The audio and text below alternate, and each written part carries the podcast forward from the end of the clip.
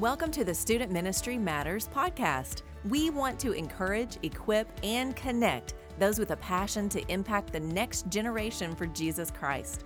Student ministry can be a lonely place. You might even feel like you're the only one in your church or community that cares about students. Well, know this you're not alone.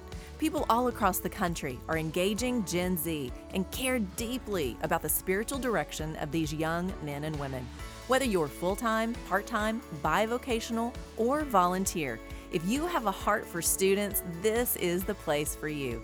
Welcome back to another episode of the Student Ministry Matters podcast. My name is Dan Carson, and we are thrilled that you've chosen to download and listen as we continue the conversation about student ministry. Now, in today's podcast, I have a longtime friend with me, and I'm excited that he's here with us. Um, he's going to be sharing about some advice for student ministry workers, but also sharing about his journey. He's currently fighting like a freak. And I'll have him share a little bit more about that. His name's Stephen Carroll. And Stephen and I met at a place that we talk about a lot here on the podcast, our podcast partner, Central Baptist College of Conway, Arkansas.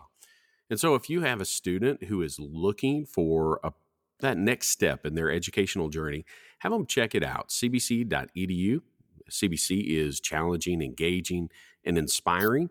Uh, it is a place that is a, a, great one uh, for your students to figure out what's next with a Christ focus.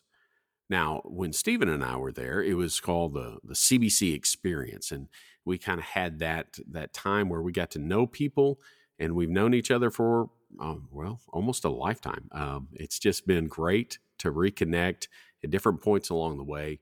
Uh, Stephen Carroll has been in student ministry off and on for many years. He served as a student pastor, a, a, pastor. He's done worship leading as well as conference speaking, and he's had a variety of other ministry roles. He just loves to to invest in students, and so I, I was thrilled to have him on here as we talk about his life and what's going on. Welcome to the podcast, Stephen. Thank you very much, Dan. It's good to be here. Appreciate it. The opportunity to be with you. Well, Stephen, for our listeners' sake, um, where are you at now? I live in Forney, Texas, which is right outside of Dallas. So we're about 20 minutes from downtown Dallas. And I've been here since 2001. Okay. Um, moved here from Little Rock. Well, I love the Metroplex. Uh, lived there for a short time while I was in seminary. Lived over in Mesquite, and so it was a, a good time. But if you and your wife Donna are going to go out for a meal, where's a place that you guys hit? Oh, oh man, I don't know. You know, there's plenty of Mexican places out here, so that's usually where we gravitate. And then I don't know, honestly. We usually locally we'll do Mexican, but then we our fallback has always been Saltgrass Steakhouse. I just mm, that's good. So it's place. not really distinct to Dallas. No, but then the back, but then the other side of that is anytime we can hit Pappasitos or anything like that, we're going to hit that pretty quick. Good stuff. Good stuff. Hey, you know, to let our listeners know a little bit more about you, as we often do with our guests, could you share with with them how you came to know Jesus? So I grew up. Uh, my dad was a pastor. He pastored small Baptist churches the whole time I was growing up. So I've been around, you know, church and been around, you know, Christianity as far as believers and my whole life. And so I was, man, I was eight years old and I was my dad was pastoring Lake Erling Baptist Church, which is close to it's down South Arkansas. Uh, it's got a Taylor address, but it's not really in Taylor.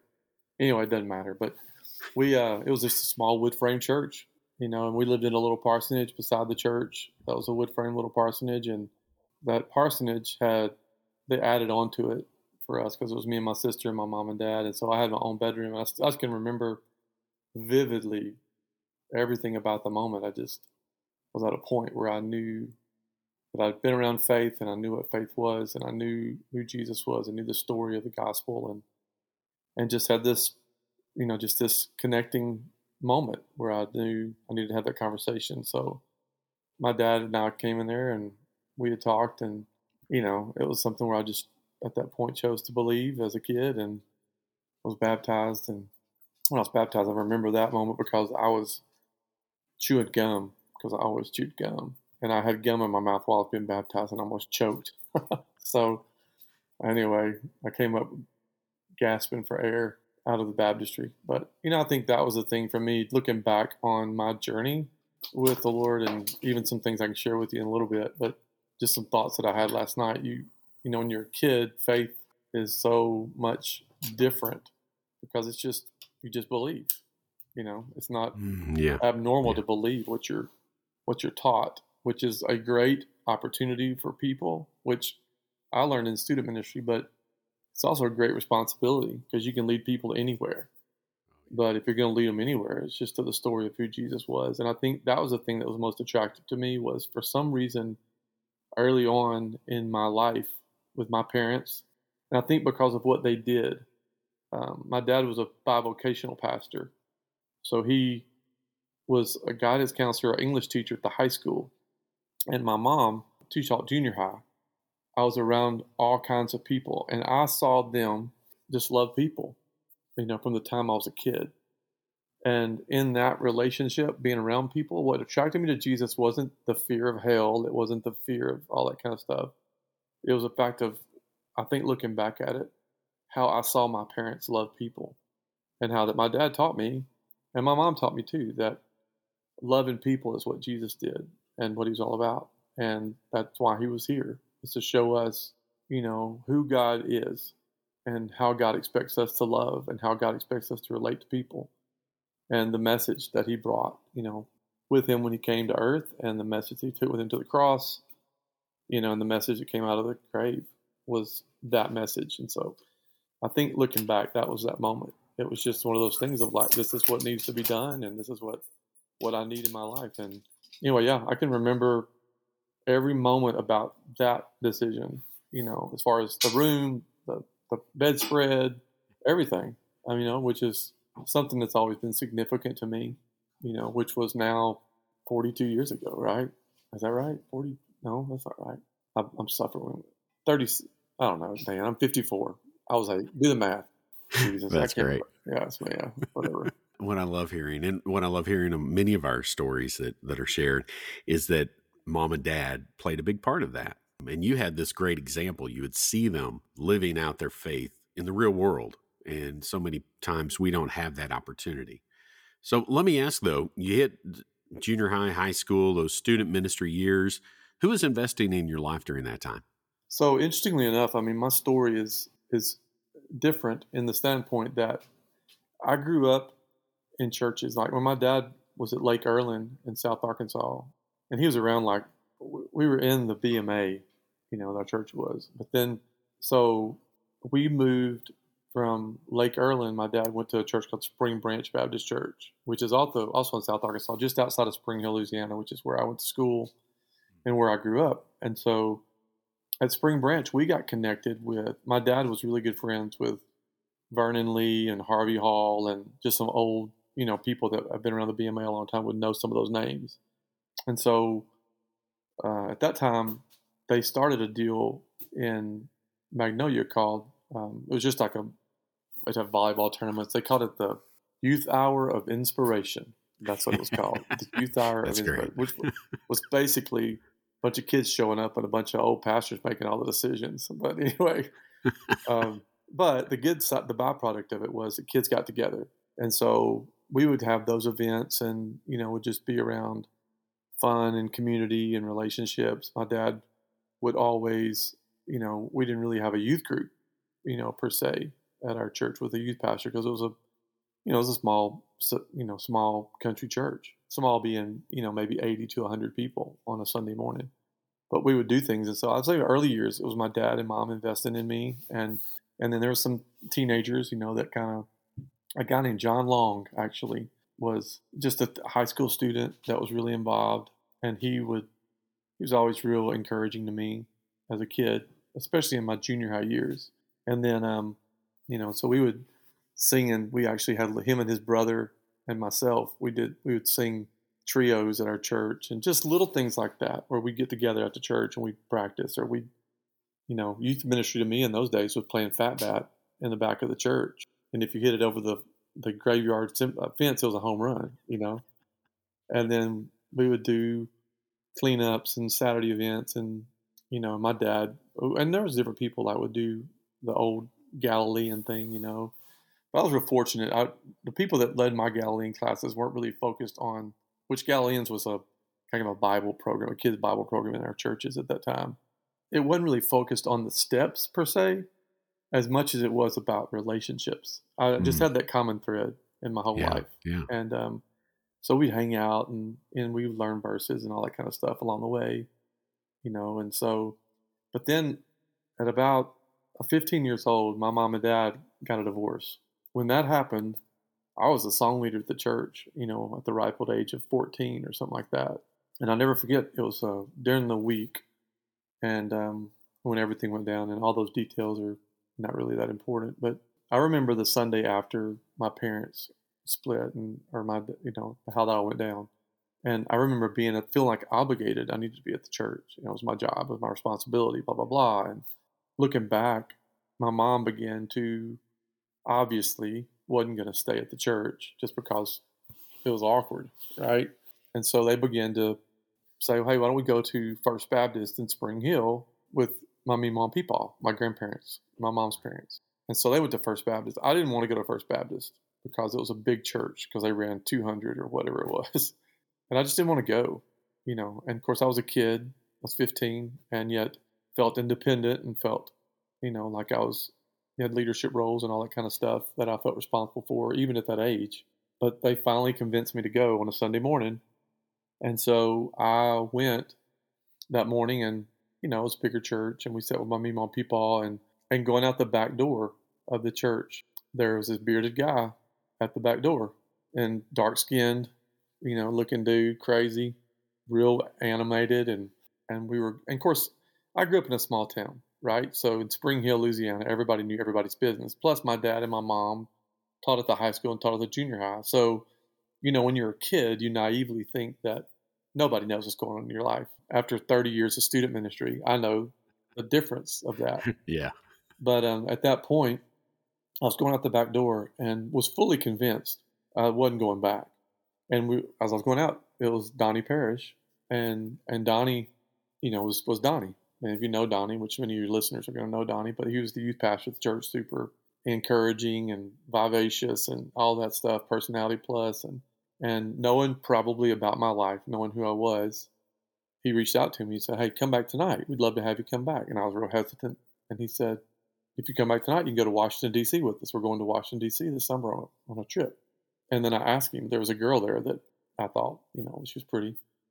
I said, "Is she going?" And uh, he was like, "Well, of course she's going." I said, "All right, I'll be here." And so that's what got me to church.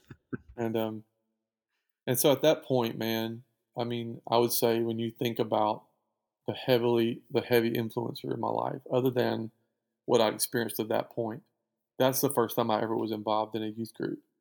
You know, as uh, you know, my sister and I, Lori, Lori Klein, who you know, but we had never been involved in anything like that before. You know, and and so we started going, and and man, I just dove headfirst.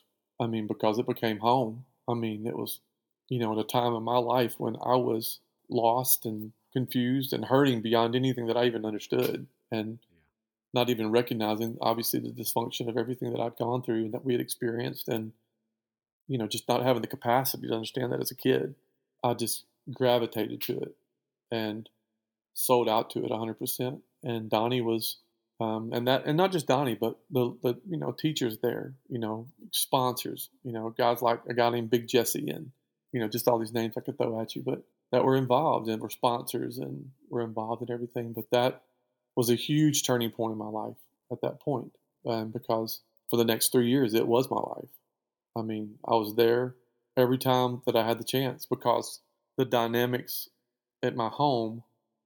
I love my parents, right? But at that point, I didn't have, I needed that. Instead of going the opposite direction, which I was teetering on at that point in my life, looking back a little bit, you know, that was a, I went complete opposite direction. Now looking back, I probably could have had a little more balance in my life, but um, ask a few more questions. But nonetheless, at that point, that was something that kind of led me toward where I was headed. And then the next thing I know, we're going to Ubrinton Central Baptist College, we were going to Central Baptist College for choir festivals, which, you know, but that time youth choir was a big deal. Yeah. And um, it was kind of the connecting point for a lot of youth groups. And so they had this thing called Choir Festival at CBC, and we would go there and we would practice and Donnie would do his thing, and um, we'd go there and we wanted to win, you know. And but the byproduct of it was we got to see all these people and be around all these people, and then somewhere in there, which is so ironic about the whole thing, is what's ironic about it is that youth hour of inspiration thing that I was involved in with Harvey Hall when I was a kid. Harvey took that and turned it into something called Encounter, mm. uh, which the state youth department used to do, yeah. and and so then here we are at say I'm 17, 18 years old.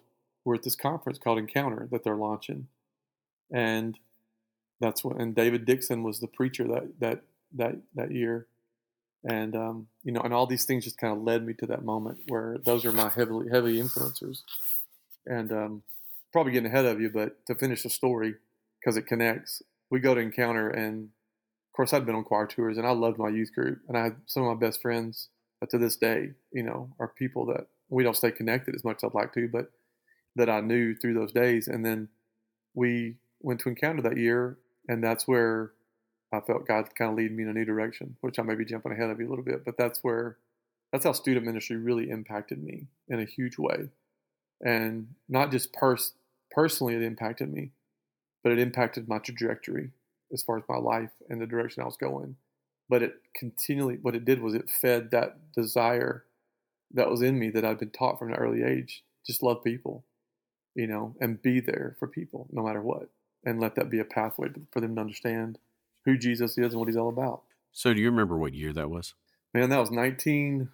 That was nineteen eighty six. In nineteen eighty six, in December of nineteen eighty six, because I graduated high school in eighty seven, and so yeah, that was it. I can't remember the first year. If that was the first year of Encounter, it was somewhere in there because it was just launching. And of course, Donnie was Donnie. He was heavily involved in it, which was a good thing.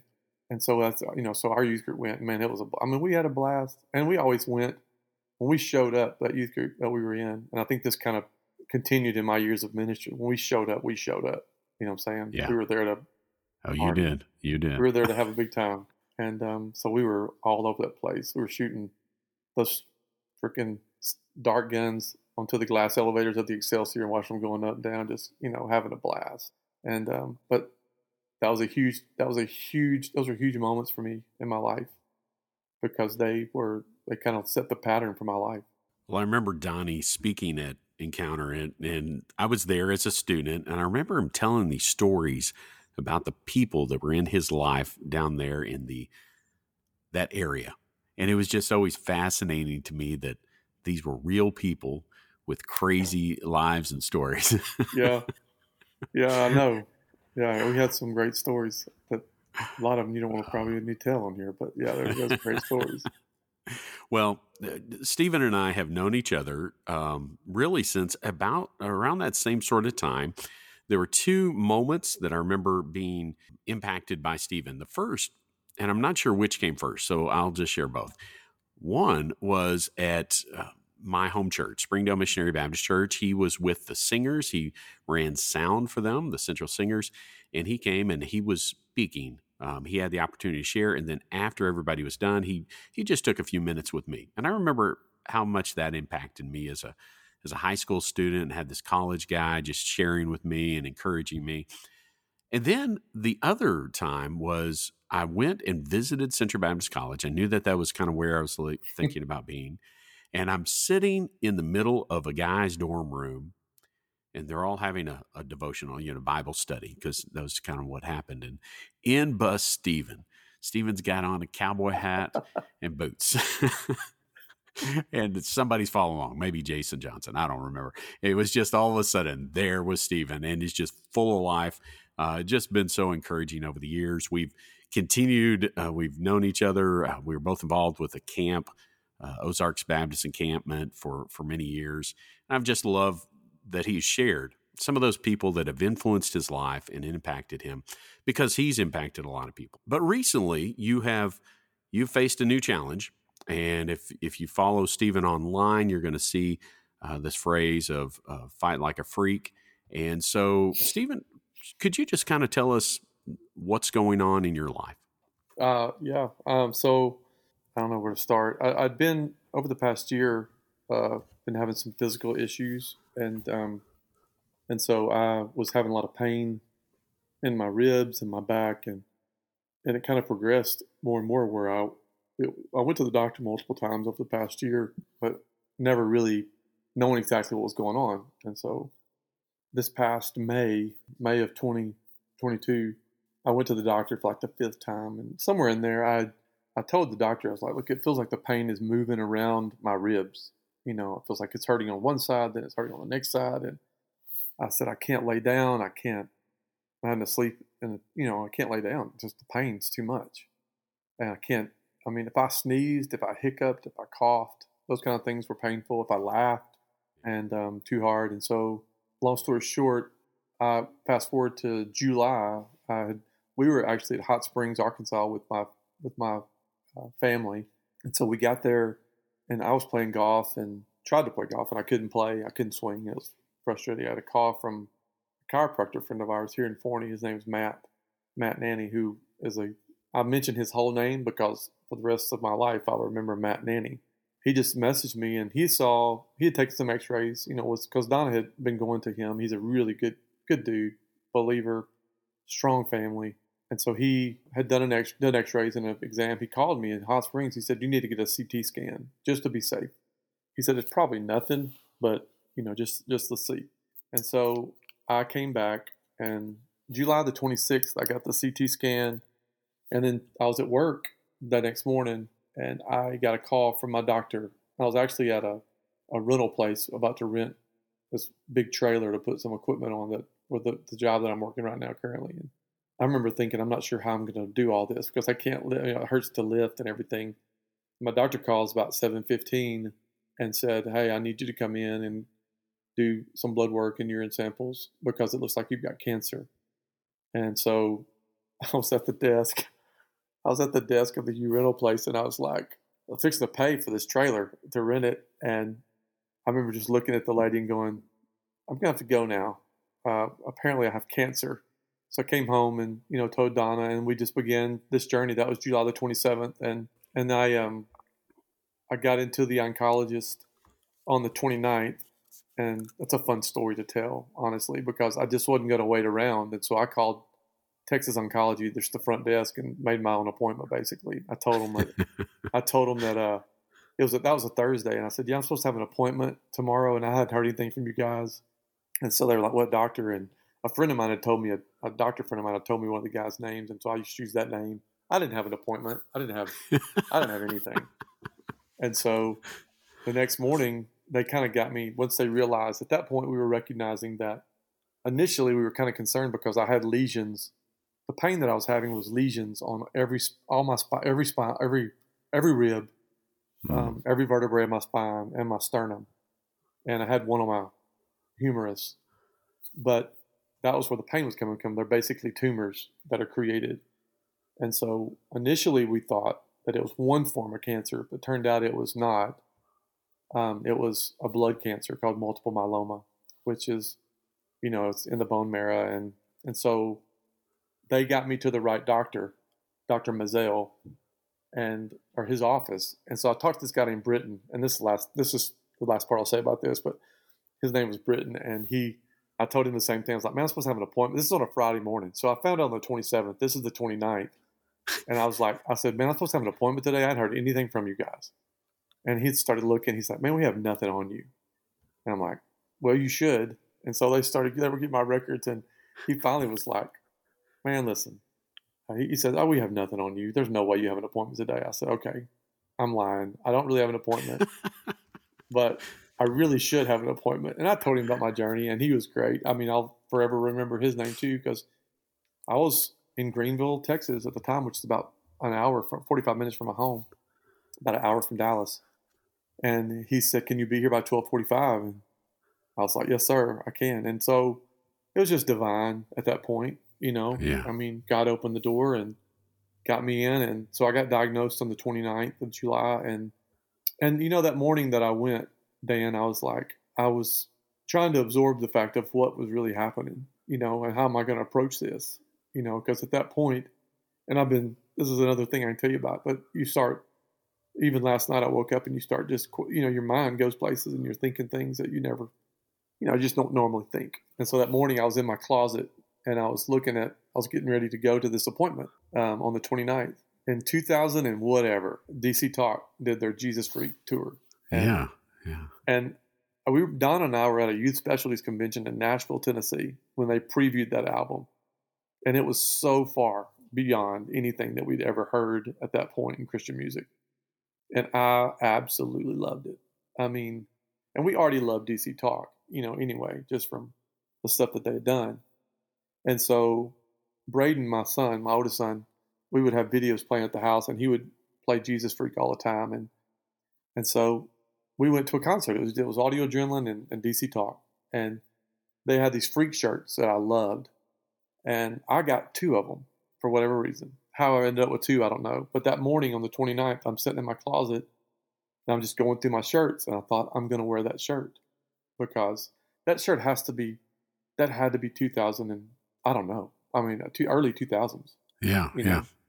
And um, somewhere in there, because Braden was born in no, no, that's not right. That's not right. It was 90. Braden was born in 93, so it was the early 90s. That's when that album came out. And so we, yeah, 1993 was Braden born. So somewhere in there, he was two, so probably 95. That shirt's old. And then it's, and, but it's like it's brand new, man. And, and I put that shirt on and I just thought this is how I'm going to approach this, you know. And on the definition of that shirt, it says an ardent enthusiast.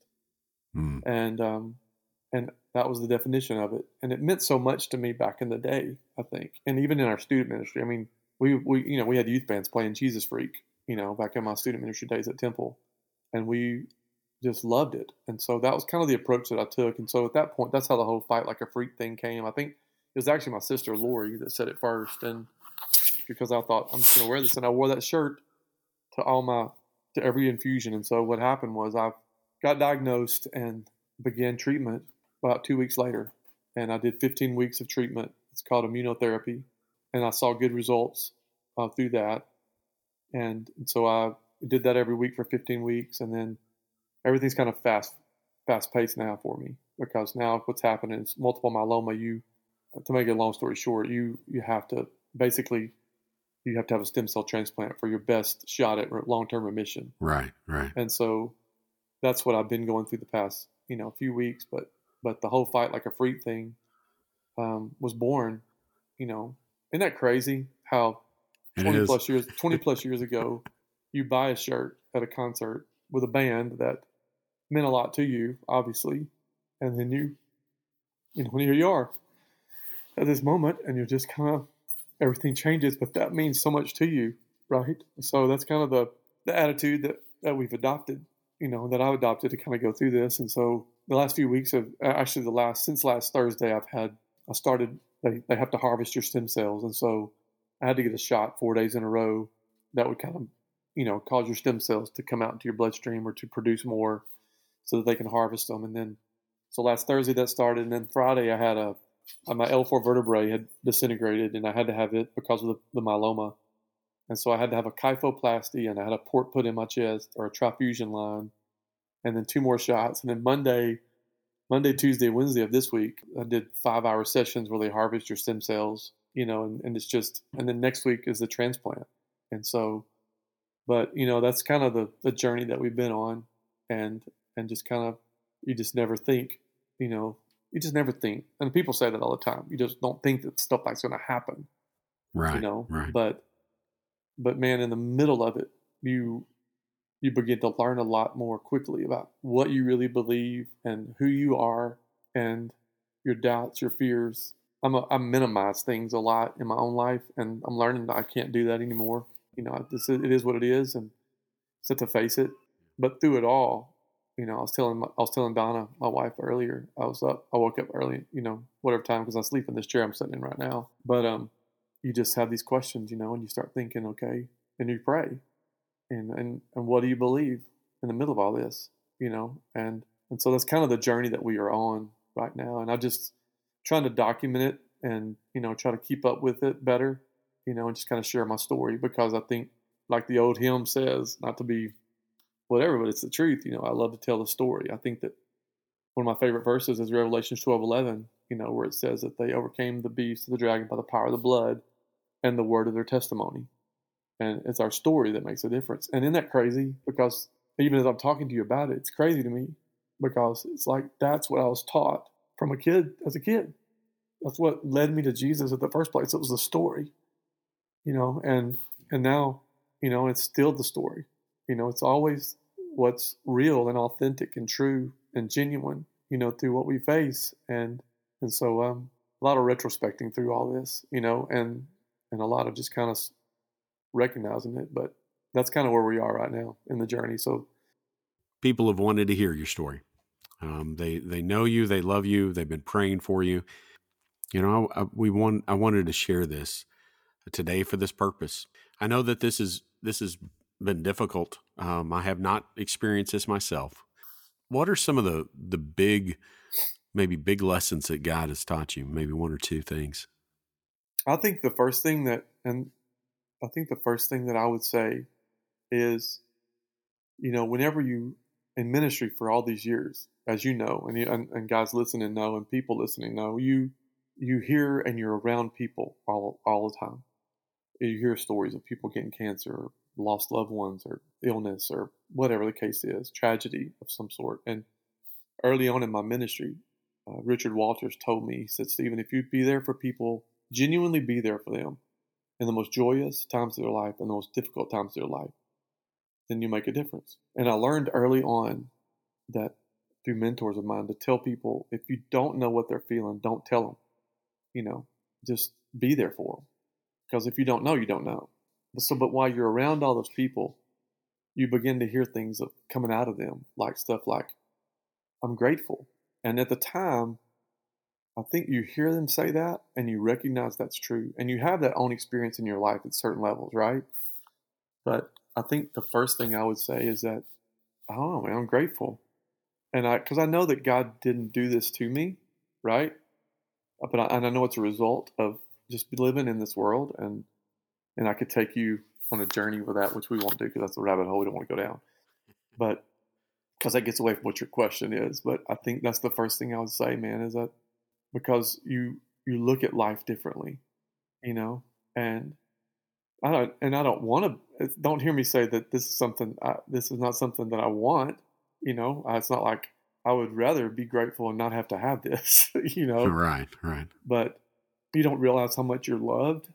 I think, and you learn so much about yourself if you allow it. If you allow it, and I think Dan, I've been really fortunate to have the people that I've had in my life that helped me begin to be introspective a little bit more. Sometimes to a fault, but I would say the first thing that I've learned is to be grateful and gratitude for the standpoint of like, you know, just my family, my wife, you know, and my kids, and and then my life and the relationships that I've been blessed to have, and then just being able to to like last night uh, to give you an example, I was I had to go, you know, I got up uh, in the middle of the night and had to go to the bathroom, and I was sitting there looking in the mirror and you know, was pulled my shirt up to look at this trifusion line in my chest you know, and I'm just, and at some point you sit there and you go, this is really happening to me. And then you just start asking, who am I? You know, what do I believe?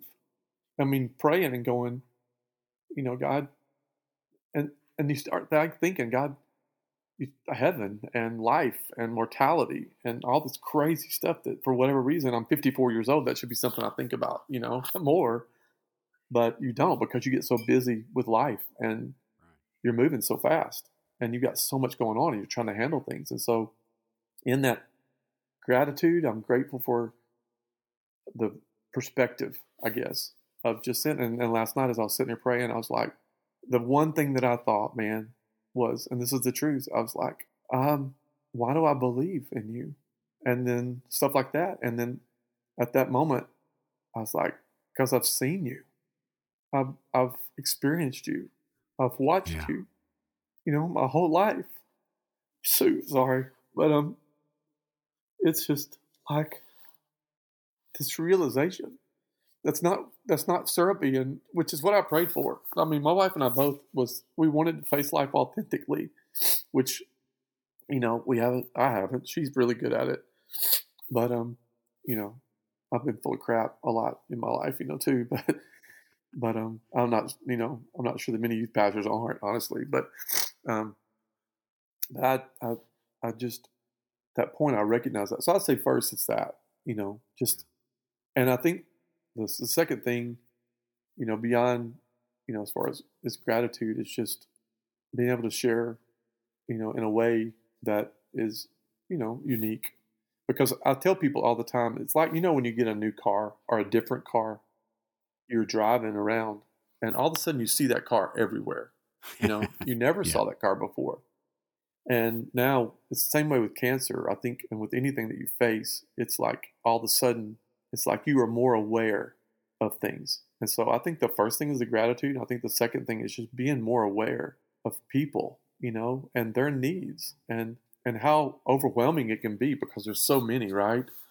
But at the same time, it's like, you know, it's like you start it's I don't know that there's a day that goes by now that I don't hear of somebody that has cancer, you know, or I don't know if it's my ears are more uh, alert. And then I think about all the times that I knew of people that had situations in their life and I just wasn't aware or in tune with their needs as I should have been, and where I could have done a better job of just being there for them. And so I think just being aware of of life and you know my future and just you know your vision being different and in the middle of all this because it it just changes you if that makes sense and so those are the things that that i've recognized in, in the midst of and what's crazy is, and the last thing i'll say about this is that faith becomes um, i think it's real to us right all, all along. But in the middle of this situation because we always you know you know you hear people say we're not promised tomorrow and this and that and all that kind of stuff right? And then but these kind of situations bring that light into a whole new focus, you know, and you want to, I want to live, you know, so whatever I need to do to do that, you know, it's like Don and I were talking about earlier. I'm like, I think this week kind of is, you know, it's been real going to treatment every week, but you kind of get into a rhythm where it becomes your new normal, you know, mm, and then yeah. you see things that are even worse than what you're experiencing around you, right? And then um, but these last couple weeks have just kind of are heightened. It's, it's more heightened a little bit. And so I think in that awareness, I'm aware of my body. I'm aware of what I eat. I'm aware of what I take in. And that's a choice and that we make. And so these all blend together because I have a wife that supports me in this. I have kids that have been amazing, you know, and like little things like this morning, like bringing firewood in. You know, I, I'm not supposed to lift anything. So there I am bringing one piece at a time you know, which is humbling. But that's all how you see it. This is just a season, hopefully, right? And so you just kind of embrace it and let people help and humble yourself in the middle of it and let God kind of show you what He wants to show you and let Him teach you what He wants to teach you, and you become aware of that. And so, and then do the things that are necessary meditate, pray, and listen, and eat the right stuff, you know, you know, gluten free, dairy free, all that stuff, no sugar, right. everything, you know, everything yeah. changes. And yeah. and you know that because you've made some big health changes in your own life, you know, and just uh, I've watched in your journey. So those are the things I think that are the most pertinent things is that gratitude and awareness that are both, I think, hugely important in all of our lives. And so that's that's what I'm learning. And then to and to not I think the last thing, this might be three, but don't be afraid to share what God tells you to share. You know, don't be afraid to say what God tells you to say. And sometimes it may not be things that people want to hear or even like to hear. It may be different than what they believe. But don't be afraid of it and just speak it because I have said this multiple times through this because that codependency has always been a real battle for me. And I've asked myself, why am I worried about what anybody thinks at this point in my life? I mean, what does it matter? Right?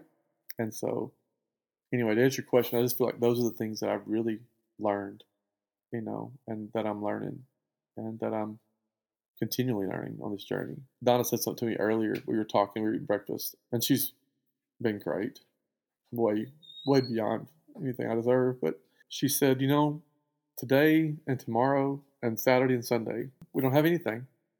No treatments, no doctor's appointments, no nothing. Just live in it, you know, which is funny for you to tell Stephen Carroll that, right? Because that's what I've always live in the moment. But at that point, I needed to hear that because I just, my mind was going to other places. And I think live today. It brings that whole verse into focus, you know, where, where Jesus said, you know, don't worry about tomorrow. So tomorrow's going to take care of itself. Just, you know, live it to live today. And I, that, that is so true, you know, in my life today and just soak up the moments, which I've always prided myself as doing. but then in this moment, I needed to hear that myself because my mind was going places that, you know, I just didn't need to go. So yeah, maybe a longer answer to that question than you wanted, but but that's kind of where I'm at, honestly, truthfully. I just appreciate you sharing. There's there's a lot that we can learn from the journey you're going on, and there's a lot that you could share with not just those of us in ministry, but those of us that are on the same journey of life. And so let me ask though, we have an audience of full-time, part-time, bivocational and volunteer student minister workers. And so what are some some big pieces that you might say, hey, you should be doing this or you should be working in this way or serving in this way. What what would you say to those to those that are listening that serve students? So number one man i mean right out of the block is the thing when people ask me that question and looking back over my years in student ministry and just seeing the things that and not just that but conferences and you know working with student pastors and you know whatever it was camps everything is community I, I, it is the most important thing that anybody in student ministry will ever do. And community means getting outside the walls of that building and not expecting that, and not expecting for people to come. You know, just if they come, they're going to come because you went out there and you loved them where they were. And that's, I would say, that is the most important thing to me because I just developing relationship with kids. I never wanted a kid because I would go to lunchrooms and, uh, and I don't know if student pastors still do that today or not, but isn't that crazy? I'm even saying that. What the heck? But um, I, I just that was the thing. It was every week, Dan. I, there was not a week that I wasn't at the school, in the community, at a ball game, even hauling my kids with me at times, and it was just being there, being available, and then having the mindset that said, you know what? If they come, they come. But I want them to know that they're loved. And that served me so well. And it wasn't, you know, unique to me, obviously. I was taught that. That was I was taught that by mentors in my life that showed me that. Because there was a moment in my life in student ministry, I was at Temple Baptist Church and I was I'll never forget it. And we I was in the game room area looking out this huge window. And there was maybe 30 or 40 kids in that room waiting on me in the fellowship hall. You know, and that was back in the days of Al Denson cassette tapes, you know, and stuff like that. And I just said that most people don't even know what it is. I was looking out that window and I remember asking myself the question, where is everybody? Thinking, where are all the kids? And at that point, I've told this story a lot, but at that point, I was reminded of the time, you know, in the Bible where God got on, you know, David counted his men and was concerned about that. And man, at that point, I would say to every student pastor listening, anybody that wants to be in student ministry, is that that point I, I just began to realize that it's about loving like I'd been taught, you know, but just not being concerned about that stuff. That stuff will take care of itself. If you love kids and you love families where they are, no matter who they are, regardless. And we live in a world today where I know lines can get really blurry you know, especially in the cultures and the stuff that's going on around us and the way that things are being taught and all that stuff. But I think sometimes that we focus too much on how making sure the lines aren't blurred, that we miss the mentality of saying, I need to be where people are and love them where they are and trust the fact that I've never saved anybody. I've never changed anybody's life, ever. And that's what Jesus does. And we let him do that. And we let his that relationship, let him build faith in kids. Let him build faith in people, you know, and in families. And that's, I mean, that is a hot button for me because you will never, ever, I'm fully convinced you'll never, ever fulfill your purpose in student ministry if you are always focused on how many people are in that room with you on a Wednesday night or a Sunday morning. And so I would say coach teams, be involved in the community, love people well, regardless, be involved in sports and athletics and, you know, band and teach people to do the same thing. And that's that's what we really believed more than anything is that if you if you if you're a parent um, that's first this community and that leads me to the second thing of, of parents where that my mission statement was we've been called to partner with parents to grow students who know and love God, their family, their community, and their world. And partnering with parents was one of the biggest things that we ever did. And I learned that from a guy actually named Mark Evans years ago who passed to church, and he doesn't even probably know it. But I just began that mission statement was birthed out of that. And it, when I was at Temple, I had a youth committee, and it was full of parents. And a lot of times, student pastors are we're not the parents, and we're intimidated by parents, or we try to be parents. I think a lot of times, or we try to be the most important person in a kid's life because we are insecure or whatever we are, or we think that you know. But don't do that. I mean, be involved in the community and love people well, no matter who they are. They'll come but then partner with parents and teach parents to, to be ministers, to be the greatest youth pastor that a kid will ever have is their mom and dad. And um, it should be that way. And I know that it's not that case a lot of times. And where that it's not that case, then yeah, we can we can help. But it's it's teaching that. And so we we tell parents, look, you know, be involved. If your kid's in the band, be a sponsor. If you have kids in athletics, be a be on the booster club. And I did that. It wasn't like we just talked about it. I was involved in all that. Don and I both were. Don't just speak it. We did it. As our kids got older, we we coached. We were on cheer. Uh, we went to cheer squads. We were in booster clubs. We were, you know, events, fundraising, whatever it was, and we were in the community. And I wasn't there passing out flyers for my next event. You know, I was there just serving. And I can't tell you how many times, even now in my own life, I have a deal I called Hitch and Spin, which is a wedding officiant business, which is another conversation. But even then, eh, I did a wedding this past Sunday, and at that wedding, all I did, all I did was show up, love that family, serve that family, do my deal, and I had four different people come up to me and say, "Hey, where do you pastor? Where do you speak? Where do you teach?" And I think that's what people don't understand, Dan, is that it's not how big of a show you can produce. And now, no, don't get me wrong. I loved, I loved it. I loved having events. I loved, you know, I loved being involved in events. I loved preparing for events. You know, I loved it. Retreats, conferences, whatever it was, nasty nights, whatever, you know. But they came because I believe, not just me, but our team of people were in the community. And we just live life and serve people and love people. And that's what changes people's lives, and then and it's that's when people want to know who you are, what do you believe, and that's when you have the opportunity because they'll see it in your life. And I just think that's what Jesus did. I think that's how he lived. I think that's how he walked. I think that's how he was involved. I think that's what he taught us and everything that he did. And, you know, never ever getting angry or condemning people. I mean, he condemned church people more than anything. We won't get into that, but but I think the biggest thing was he just was available for people. And so as a student pastor, yeah. those are my two those are my two biggest things, man, that I believe were the most important was being in the community and loving people well no matter what. And then and partnering with parents and getting parents involved. And I even had a pastor tell me one time, we went to a retreat and we took almost as many parents as we did kids to that first retreat that we did. And I remember the pastor he brought me in his office because I've charged him half price. right. so, you know, and um, because if they were going to go, I mean, they're already paying for their kid to go, right? And yeah. And I remember a pastor, this pastor looked at me and said, "Man, we can't afford to have that, you know, pay for that many parents." And my exact words, "We can't afford not to pay for that many parents to go. You need to have them involved and teach, you know, let them be a part of this journey with you." And it worked, you know, because I feel like it was something that was really important.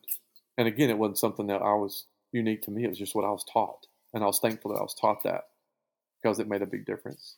Last thing, there in our community here, there's this one, and when I say this, this, this guy, man, he came in, he was just blowing and going youth pastor, and he was having all these events, and he was giving away crap every week, you know, and and um, and so he's he did this thing where he was giving away Xboxes back in the day, video games, and so I did this big thing.